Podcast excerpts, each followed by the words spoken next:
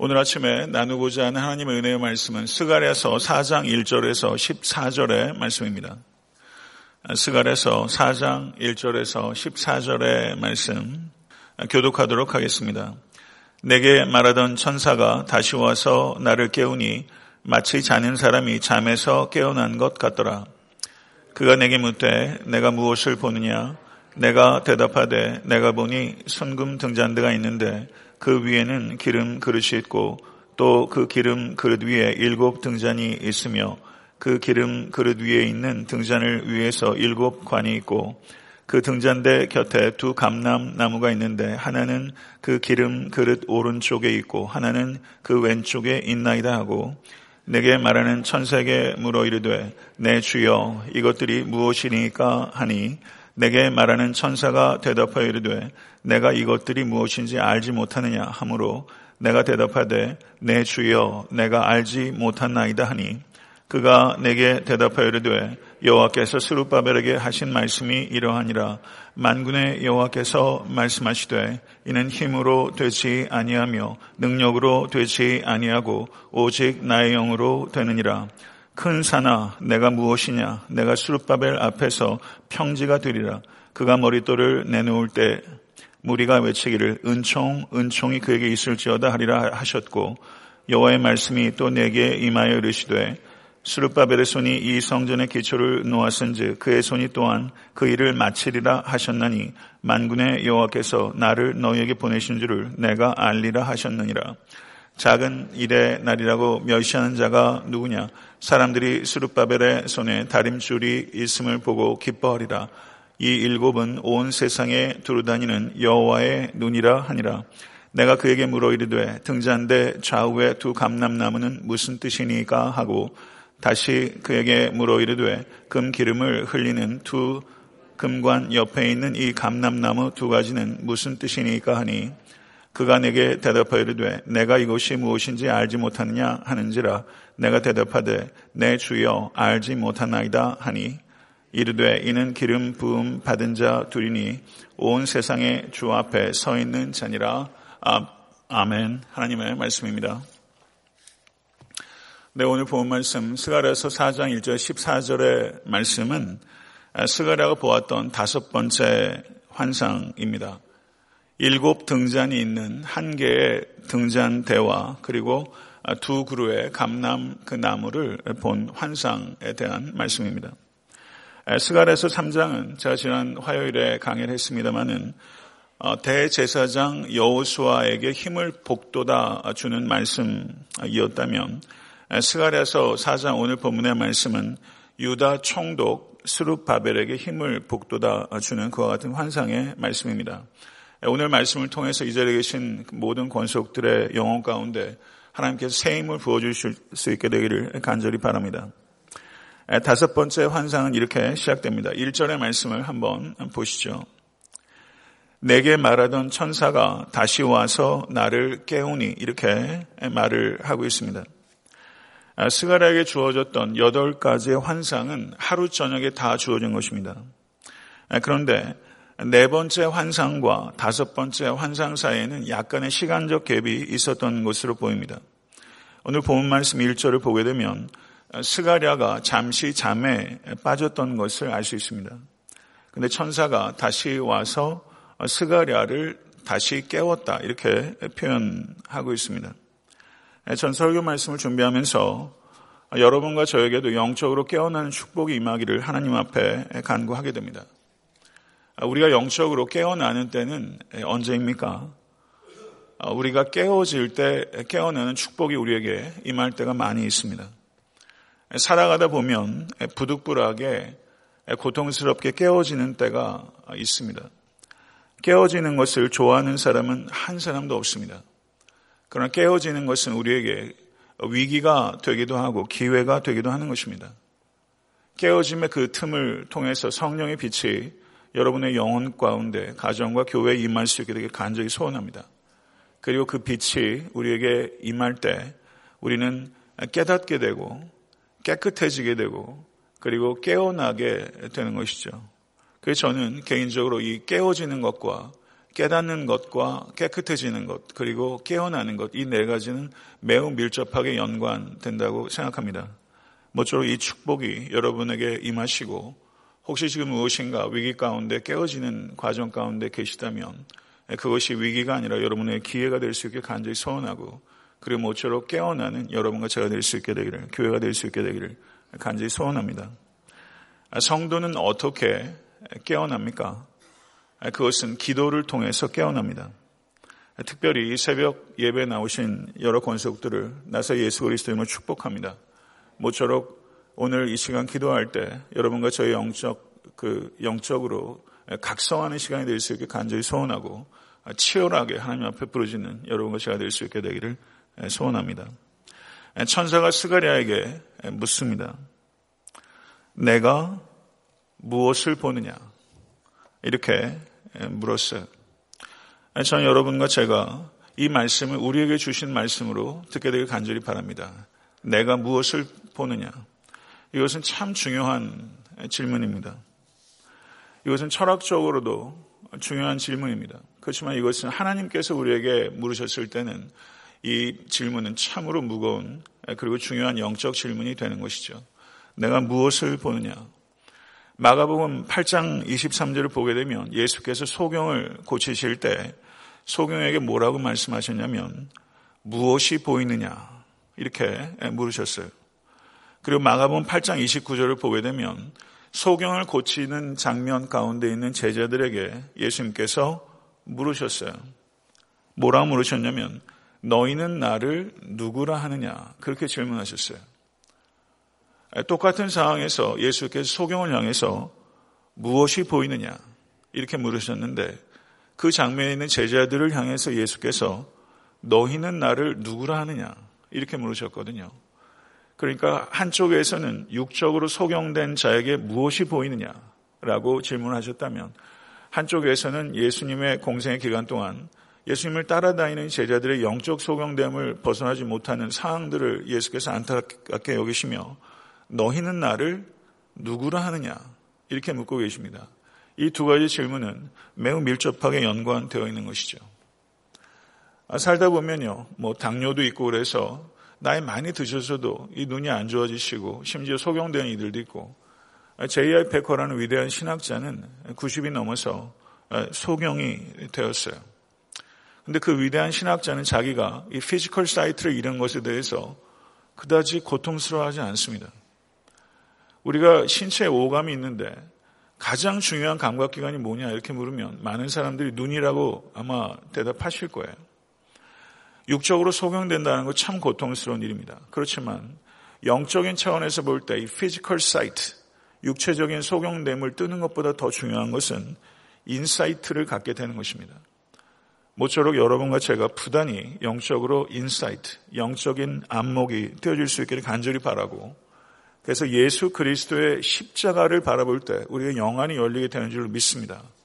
그래서 우리가 사람을 만날 때, 그리고 사물을 대할 때, 그리고 사건들을 대할 때, 그리고 사상을 대할 때, 이 같은 것들을 저희가 매 순간 매일 대면하면서 살아가요. 그런데 그것을 대면하면서 바라보는 깊이는 너무나 사람마다 다르다는 것이죠. 여러분과 저의 관점이 무엇인가? 이것에 대해서 우리는 깊이 생각해야 됩니다. 마르투스라는 한 사람이 이런 말에서 여행을 하면서 얻을 수 있는 가장 큰 유익은 무엇인가? 그것은 엔터테인먼 하는 게 아닙니다. 여행을 하면서 가장 큰 유익은 관점을 얻는 것이다. 이런 말을 했어요. 성도 여러분, 깊이 보지 못하는 눈은 천박하고 멀리 보지 못하는 눈은 어리석고 넓게 보지 못하는 눈은 편협합니다. 모쪼록 여러분과 제가 오늘 이 아침에 기도할 수 있게 되길 바랍니다. 하나님, 깊이, 멀리, 그리고 넓게 보는 좋은 눈, 영적인 눈을 가질 수 있도록 하나님 은총 허락하여 주시옵소서. 이것이 여러분과 저의 기도가 될 수 있게 되기를 바랍니다. 이 질문에 대해서 스가랴가 대답합니다. 내가 보니 순금 등잔대가 있는데 그 위에는 기름 그릇이 있고 또 그 기름 그릇 위에 일곱 등잔이 있으며 그 기름 그릇 위에 있는 등잔을 위해서 일곱 관이 있고 그 등잔대 곁에 두 감람나무가 있는데 하나는 그 기름 그릇 오른쪽에 있고 하나는 그 왼쪽에 있나이다. 이것들이 무엇이니까? 이렇게 물었어요. 지금 천사와 스가랴가 계속 질문이 오고 가고 있는 상황입니다. 그러자 천사가 또 되물어요. 이것들이 무엇인지 알지 못하느냐? 그랬더니 스가랴 뭐라 말합니까? 내가 알지 못하나이다. 근데 11절과 13절 부분을 한번 보세요. 거기서도 등잔된 나무의 두 감람나무는 무슨 뜻이니까? 이 감람나무 두 가지는 무슨 뜻이니까? 거기에서 스가랴가 연이어서 두 개의 질문을 던집니다. 그랬더니 천사가 counter question 되물어요. 내가 이것이 무엇인지 알지 못하느냐? 알지 못하나이다. 이렇게 대답해요. 저는 스가랴서 사장을 이렇게 연구하고 묵상하면서 내가 이것이 무엇인지 알지 못하느냐? 알지 못하나이다. 저는 이 부분에 좀 많은 생각을 하게 되더라고요. 성도 여러분, 모른, 모른다는 것을 모르는 거. 그런 사람이 세상에 얼마나 많은지 몰라요. 비전문가 말할 것도 없고 소위 일정 분야의 전문가라고 하는 사람들도 실제는 모르는 게 천지예요. 그런데 모른다는 것을 몰라요. 그래서 저는 오늘 스가랴가 두 번에 걸쳐서 내가 알지 못하나이다. 이렇게 스가랴가 말을 했는데 모르는 것을 아는 것의 이 중요성 이것에 대해서 전 개인적으로 좀 묵상하게 되더라고요. 저는 이 자리에 계신 모든 권속과 에탄드 성경교회 성도들께서 지식을 추구하시기 바랍니다. 우리가 지성주의는 배격해야 되지만 우리는 지식을 추구해야 합니다. 그러나 이 땅에서 우리가 알아온 지식 그리고 앞으로 알게 될 지식도 부분적인 지식이라는 것을 잊지 않으실 수 있기를 간절히 바랍니다. 만약 여러분과 제가 무엇인가에 대해서 어떤 사람에 대해서 우리가 알고 있는 것이 전부라고 생각할 때 그것은 지식을 드러내는 것이 아니라 그것은 무지를 드러내는 것입니다. 지, 모든 지식이 사람을 교만하게 하는 것이 아니라 얕은 지식이 사람을 교만하게 합니다. 깊은 지식은 반드시 사람을 겸손하게 합니다. 참된 지식은 자기가 아는 것에 대한 교만이 아니라 알지 못하는 것에 대한 겸손으로 반드시 표현됩니다. 그래서 우리의 지식이 참된 지식인가 아니면 얕은 지식인가 하는 것은 그 지식이 표현되는 방식이 교만인가 아니면 겸손인가 하는 것을 통해서 나타나게 된다는 것이죠. 겸손을 잃어버린 지식, 그것은 곧 무지라는 것을 기억하신 여러분과 제가 될 수 간절히 바랍니다. 그리고 우리의 지식은 반드시 사랑으로 표현되어야 됩니다. 지식이 사랑으로 표현될 때 그 지식은 공익성을 갖습니다. 그래서 지식이 다른 사람에게 유익을 가져다 주고 다른 사람에게 자유를 가져다 주고 그리고 정말 깊고 넓은 지식은 인류 역사의 발전을 이루는데 크게 공헌하게 되는 것이죠. 저는 여러분과 제가 지식을 부단히 추구하고 그리고 그 지식이 우리 가족들 가운데 내 자녀들에게 그리고 목장 식구들에게 분수대로 나에게 맡겨진 이들에게 자유와 유익을 증진시키는 일에 여러분과 저의 지식이 쓰임 받으실 수 있게 간절히 바랍니다. 모쪼록 겸손으로 표현되고 사랑으로 열매 맺는 참된 지식을 평생 동안 갖고 가시는 여러분과 제가 될 수 있게 되기를 소원합니다. 6절의 말씀을 한번 보시죠. 6절의 말씀 다 같이 한번 읽겠습니다. 그가 내게 대답하여 이르되 여호와께서 스룹바벨에게 하신 말씀이 이러하니라. 만군의 여호와께서 말씀하시되 이는 힘으로 되지 아니하며 능력으로 되지 아니하고 오직 나의 영으로 되느니라. 아멘. 믿으십니까? 이 말씀 붙잡으실 간절히 바랍니다. 성경에 나오는 위대한 말씀들 가운데 하나입니다. 여기에서 이야기하는 성경에 기름이라는 표현이 많이 나오고 기름 붓는다는 말을 많이 하고 우리도 기도할 때 그런 표현들을 많이 써요. 굉장히 교회에서 많이 사용되는 표현이에요. 기름은 무엇입니까? 성령님을 의미하는 것입니다. 기름이 부어지는 대상이 구약 성경 시대에 세 부류의 사람이 있습니다. 선지자에게 기름이 부어졌고 제사장에게 기름이 부어졌고 왕에게 기름이 부어졌습니다. 그리고 그들에게 기름을 부을 때 그것은 기원을 하는 것인데 성령님의 임재와 역사하심을 기원하면서 기름을 붓는 거예요. 감람나무 기름을 사람에게 붓습니다. 그런데 그 기름 자체에 어떤 주술적인 능력이 있는 게 아니에요. 기름 자체에 능력이 있는 것이 아니라 그 기름이 상징하는 성령이 부어질 때 모든 능력은 성령님으로부터 나오시는 것을 확고하게 믿으시고 겸손하고 담대하실 수 있기를 간절히 축원합니다. 이 말씀은 강력한 말씀입니다. 이 말씀에 의지해서 폐화와 같은 우리의 삶의 자리에 혹시 계시다면 살아오면서 내 삶이 폐와 같다. 이런 것들을 깊이 경험하지 않은 인생은 없어요. 내 삶이 얼마나 폐허인지를 경험하지 못한 사람은 미숙한 사람입니다. 우리가 폐허 같은 삶의 자리에 항상 있어서는 안 되지만 내 삶이 얼마나 남루한 폐허 같은지를 깊이 깨닫지 못하면서 어떻게 그리스도를 깊이 경험합니까?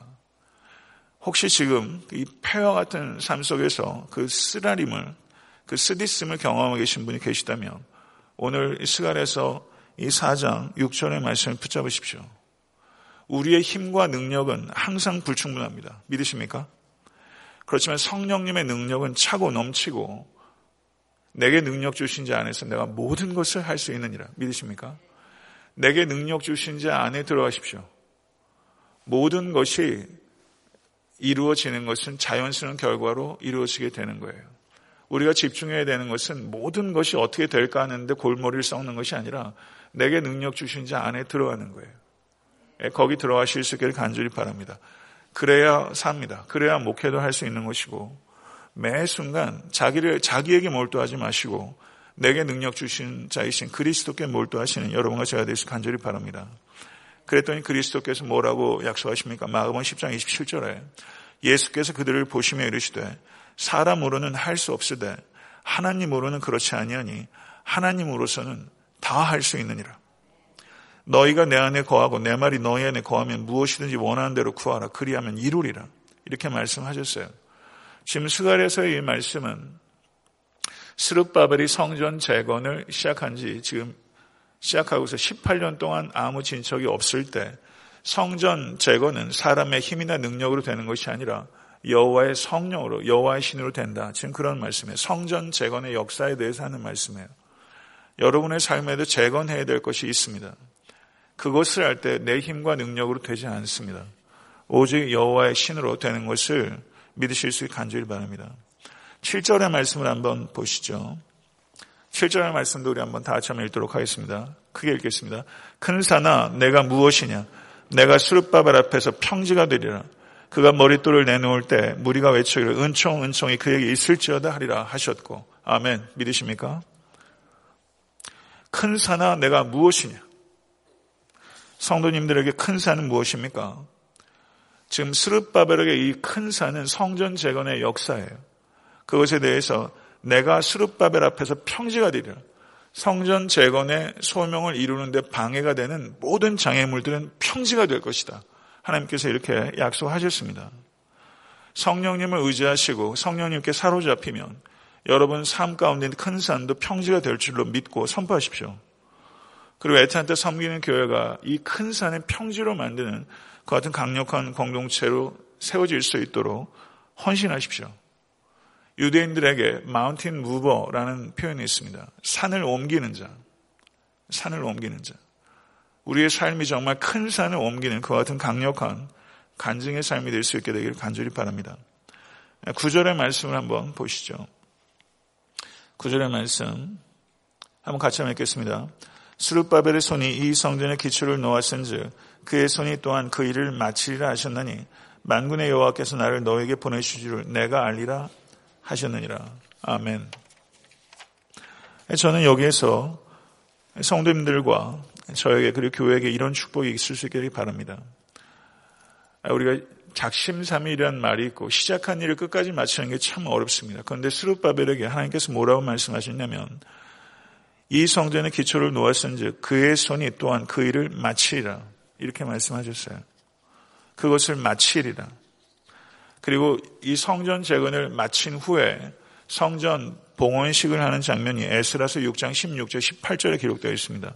이스라엘 자손과 제사장들과 레위 사람들과 기타 사로잡혔던 자의 자손이 즐거이 하나님의 성전 봉헌식을 행하니, 행하니 하나님의 성전 봉헌식을 행할 때 수소 100마리와 순양 200마리와 어린 양 400마리를 드리고 또 이스라엘 지파의 수를 따라 순념소 12마리를 마리로 이스라엘 전체를 위해서 속죄제를 드리고 제사장을 그 분반대로 레위 사람을 그 순차대로 세워 예루살렘에서 하나님을 섬기게 하되 모세의 책에 기록된 대로 하게 하니라. 아멘. 하나님께서 이 스룹바벨의 기초를 놓은 일을 스룹바벨이 끝마칠 수 있도록 축복을 허락하셨어요. 이런 축복이 여러분에게 임할 수 있길 간절히 바랍니다. 잘 끝마치는 축복입니다. 여러분과 저의 삶 전체가 제일 마지막 순간에 끝까지 잘 마치는 그 같은 삶을 살아갈 수 있게 되길 바랍니다. 그 다음에 그 스가리아의 질문이 무엇이었습니까? 이것들이 무엇이니까? 라는 질문이었어요. 그런데 그것에 대해서는 하나님께서 대답을 지금 안 하시고 중간에 내용이 쭉 연결된 거예요. 이해하십니까? 그리고 이것이 무엇이니까 라는 스가리아의 질문에 대해서 대답이 어디 나오냐면 10절에 나옵니다. 10절. 그러니까 대답이 지연된 거예요. 4장 10절 제일 뒷부분에 이 일곱은 거기 한번 읽어보도록 하겠습니다. 시작. 이 일곱은 온 세상에 두루다니는 여호와의 눈이라 하니라. 아멘. 지금 스룹바벨이 그러니까 스가랴가 본 환상이 한 개의 등단, 등대에 일곱 개의 등잔이 있고 그리고 그, 그 등잔 옆에 두 그루의 감람나무가 있는 환상이에요. 이것이 무엇이니까? 그랬더니 이 일곱은 온 세상에 두루다니는 여호와의 눈이니라. 지금 여기에서 대답을 하신 거예요. 이것은 여호와께서 이 일곱 개의 눈으로 상징하는 것은 여호와 하나님께서 세상에서 일어나는 모든 일들을 아시고 그것들을 주관하고 계시다는 뜻입니다. 믿으십니까? 마가복음 6장에서 제자들이 배를 타고 갈릴리 호수를 지날 때 때가 밤 사경입니다. 새벽 3시에서 6시 사이에. 근데 거센 바람이 불었고 제자들이 아무리 힘겹게 노를 젓는데도 노, 노를 저어서 배가 한 치도 앞으로 나아가지 않습니다. 칠흑 같은 어둠이 있습니다. 그런데 그때 오병이어의 기적을 행하시고 산 위로 홀로 올라가셨던 예수께서 이 배를 앞으로 나가지 못하는 제자들을 보시고 칠흑 같은 어둠을 뚫으시고 예수께서 무리를 걸으셔서 제자들에게 오셨어요. 그리고 뭐라고 말씀하십니까? 유령인 줄 두려워하는 제자들에게 세 마디랍니다. 저를 한번 따라 하십시오. 안심하라. 내니 두려워 말라. 이 말씀을 기억하세요. 안심하라. 내니 두려워 말라. 내니라는 말이 가운데 있죠. 에고 에이미. 나는 스스로 있는 자라. 예수께서 신성을 드러내는 말씀이에요. 안심하라. 나니 두려워 말라. 우리가 안심하기 어렵고 두려워할 수 있는 삶의 현실이 많습니다. 그 한가운데 예수께서 하나님 되심이 분명히 선포되면 우리는 안심하고 두려워하지 않게 됩니다. 근데 예수께서 제자들은 예수님을 보지 못하지만 예수님은 제자들을 봅니다. 여호와 하나님의 이 눈은 우리가 하나님을 보지 못하는 때에도 하나님께서 우리들을 보고 계시다는 것을 믿으실 수 있기를 간절히 축원합니다. 이제 마지막 부분에 도착했습니다. 감남나무에서 기름이 등대로 흘러 들어가는 것은 성령님의 능력이 이스라엘의 지도자인 여호수아와 수룹바벨에게 임함을 상징하는 것입니다. 여호와께서는 모든 난관을 극복하고 수룹바벨을 통해서 성전 공사를 완성시키실 것이고 그리고 대제사장 여호수아를 통해서 성전 예배를 회복시키실 것입니다. 수룹바벨을 통해서는 성전 공사를 그리고 여호수아를 통해서는 성전 예배가 회복되는 거예요. 14절 제일 마지막을 한번 보십시오. 14절 다시 읽겠습니다. 이르되 이는 기름 부음 받은 자 둘이니 온 세상의 주 앞에 서 있는 자니라 하더라. 아멘. 하나님이 온 세상의 주이신 것을 믿으십니까? 여기서 기름 부음 받은 자는 수룹바벨과 그리고 여호수아를 의미하는 거예요. 수룹바벨과 여호수아에게 하나님의 영이 임하였습니다. 오늘 우리가 기도해야 될 제목 가운데 하나는 수룹바벨과 여호수아와 같은 영적 지도자 위에 그리고 나라와 민족의 지도자 위에 하나님이 영이 임할 수 있도록 기도해야 합니다. 그래서 회복이 이루어질 수 있도록 기도해야 되고 특별히 가정에서도 영적 제사장 된 그 아버지 남편들을 위해서도 우리가 기도해야 됩니다. 그에게 리더십의 책임의 크기는 차이가 있지만 책임진 갖고 있다는 것은 동일한 것이고 그분들 위에 영적 지도자들 위에 가장 위에 그리고 교회 목회자 위에 그리고 나라 민족의 지도자 위에 나하고 정치적인 성향이 다르다 할지라도 세워진 지도자들을 위해서 우리가 기도해야 합니다. 영적 각성이 이루어지고 나라 민족이 깨어날 수 있도록 기도하시고 특별히 애타한테 섬기는 교회가 영적으로 각성하는 교회가 될 수 있도록 기도해 주시기 바랍니다.